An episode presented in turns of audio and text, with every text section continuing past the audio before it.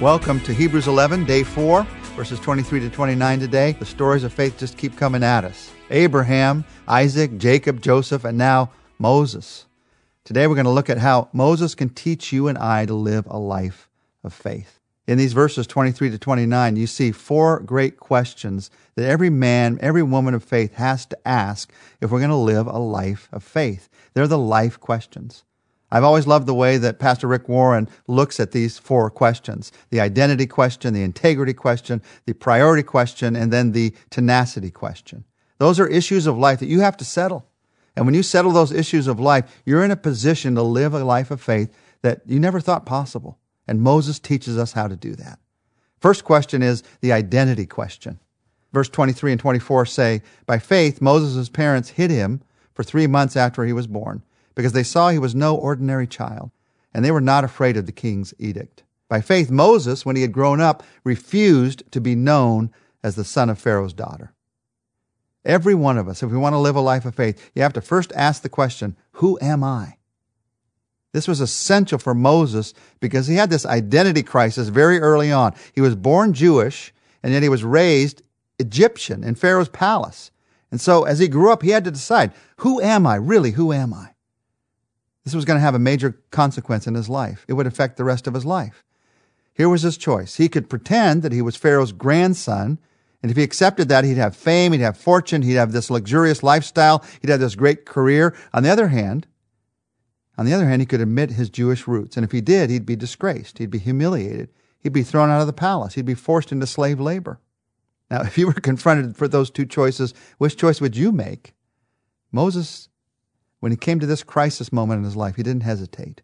He made the choice to admit who he was, to confirm the identity that God had given him. He refused to live a lie.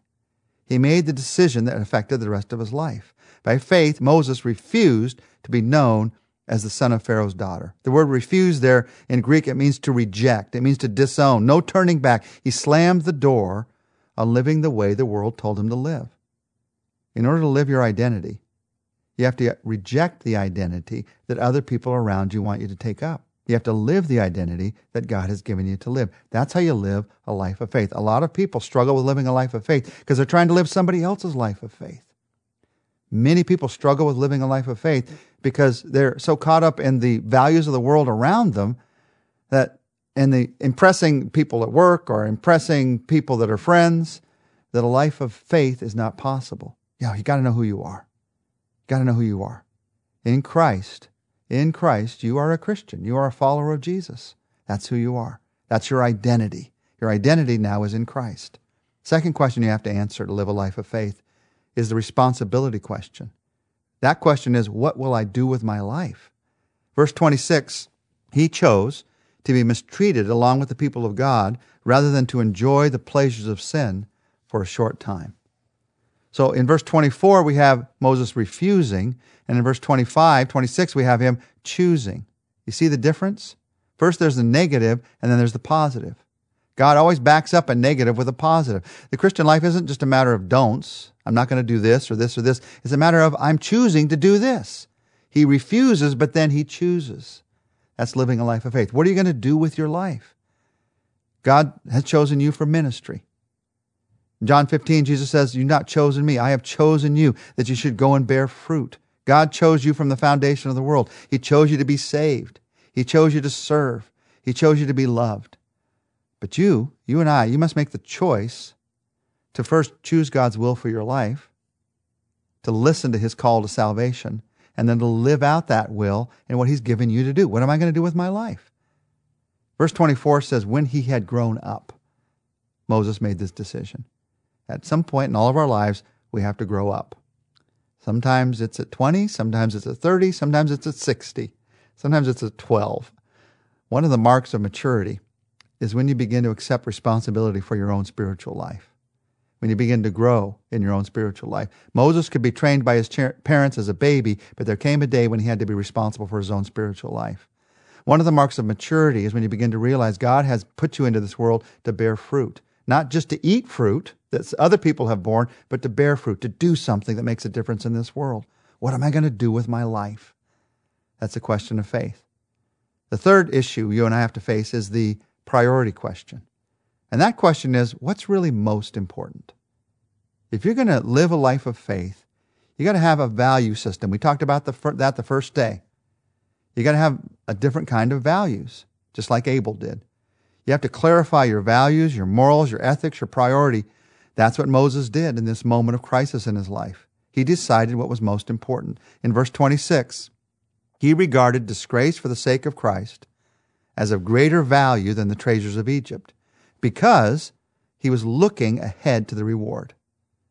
Now, look, look at these words regarded.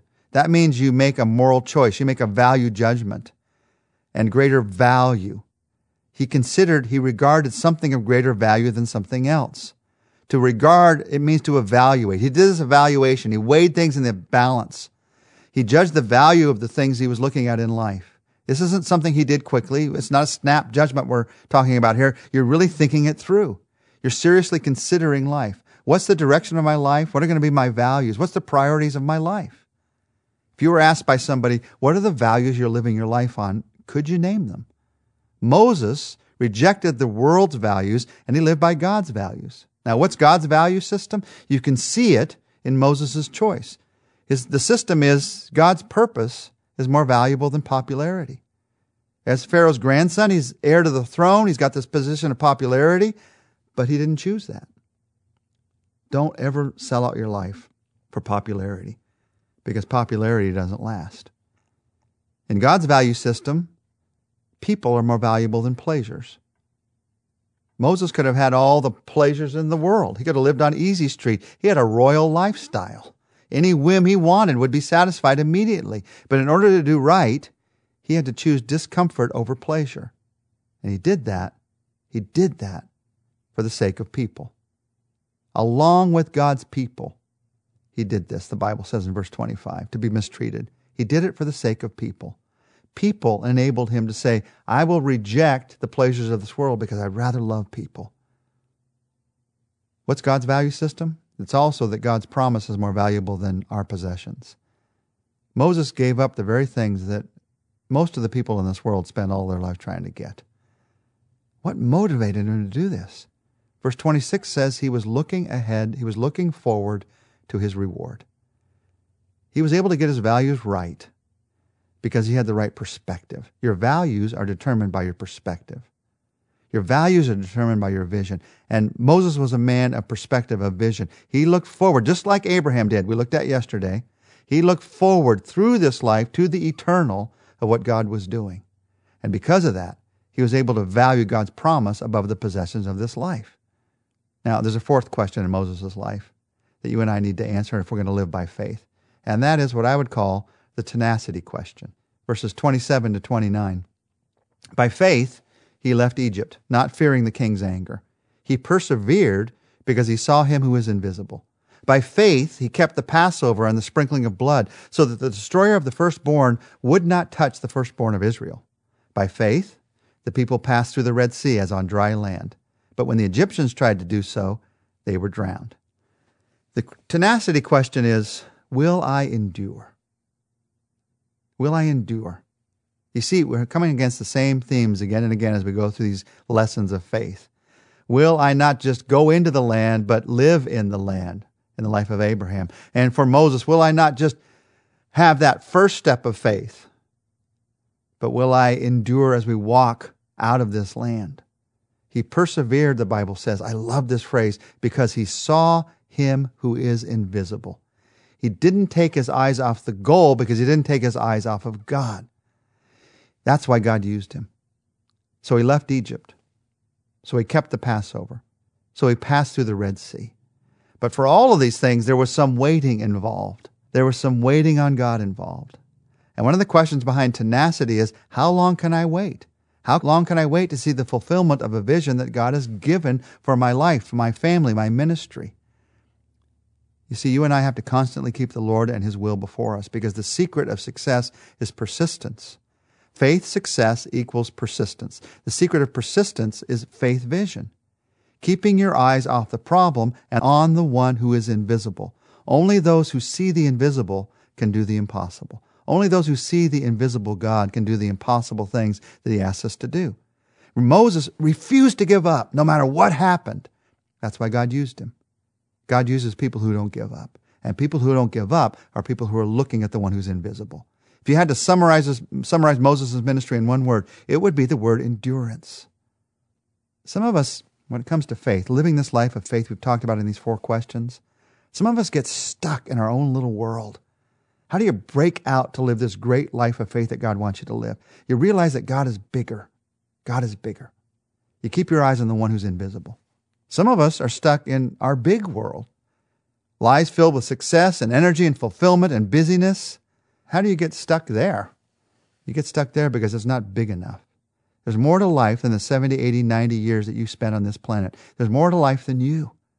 Wouldn't it be a tragedy to end this life and realize you become so stuck on the short term, you totally missed preparing for the long term, investing in the long term? Moses was a man who knew how to endure. He knew about both, getting stuck in a little world and a big world. He was stuck for 40 years living in a big world as a prince of Egypt. And then, if you know his story, the next 40 years of his life, he was out in the desert, fearing God's plan for his life, stuck in a little world as a shepherd in the desert. D.L. Moody's famous line Moses spent 40 years thinking he was somebody. Then he spent 40 years on the backside of a desert, realizing he was a nobody. Finally, he spent the last 40 years of his life learning what God can do with a nobody. You see, he looked at the one that no one can see. He looked ahead to the reward. And because of that, he was able to answer these four questions in a way that enabled God to use him in an amazing way. Let's pray together. Father, help me to learn. Just pray this with me, would you? Just, Lord, help me to learn just a measure, a thimbleful of faith from this man, Moses. Instead of being discouraged by the faith I don't have, help me to be encouraged by the fact that Moses is a human being just like I am, with struggles and difficulties, and yet he was able to step into faith because of your word. Thank you for your word in my life. Help me to live a life of faith today. Let his life, Moses' life, be an encouragement to my faith today. I pray this in Jesus' name. Amen. Tomorrow, we're going to see that where faith gets you is not where faith will take you.